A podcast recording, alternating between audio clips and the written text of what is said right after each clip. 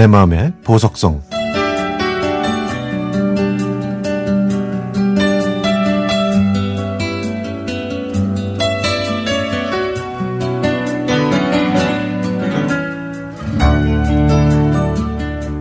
약대에 진학한 저는 교수님 눈에 띄어 학생회의를 많이 했습니다. 나중에 약대 회장까지 한 저는 공부보다는 신문 발행이나 글 쓰는 일에 더 많은 시간을 할애했죠.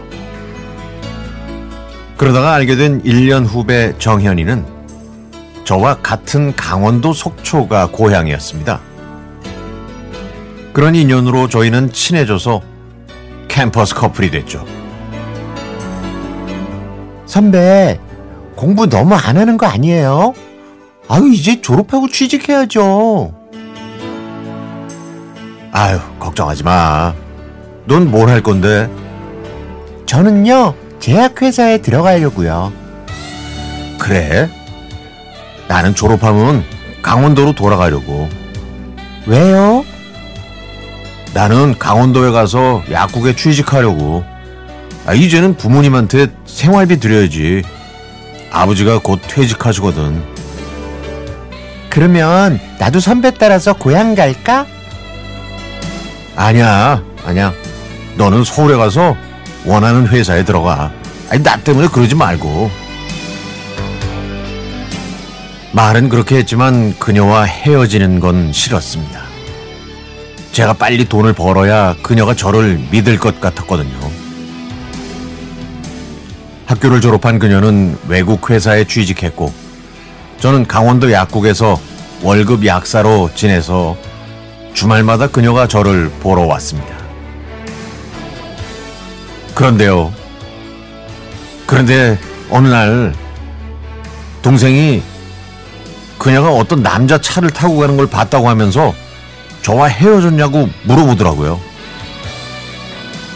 저는 설마 하면서 그녀에게 전화를 했더니 그녀는 집에서 선을 보라고 해서 어쩔 수 없이 속초에 내려갔다고 했습니다.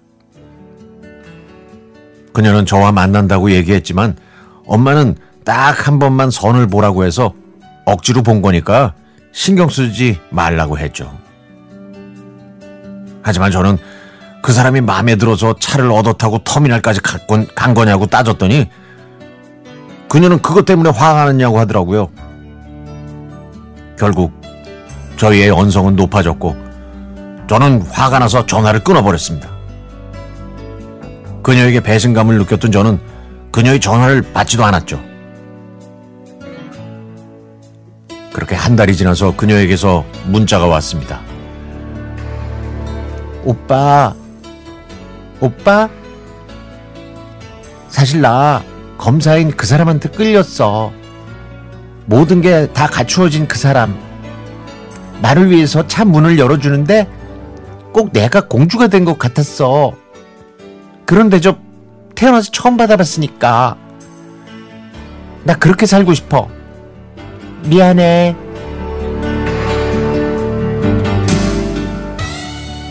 그녀는 그 사람과 결혼한다는 소식을 마지막으로 남기고 떠났습니다. 4년 동안 함께 웃고, 함께 울고, 함께 일하고. 아껴 아끼던 그녀가 저보다 더 좋은 조건을 가진 남자한테 갔지만 저는 그녀를 원망하지 않았습니다. 그렇게 대해주지 못한 제 자신이 너무 밉고 싫었으니까요.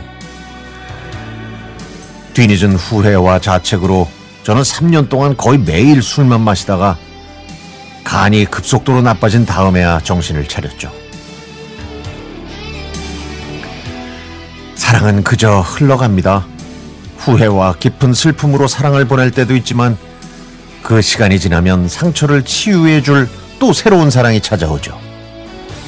그 사랑으로 우리는 다시 살아가는 힘을 냅니다. 그것이 우리가 사는 이유니까요.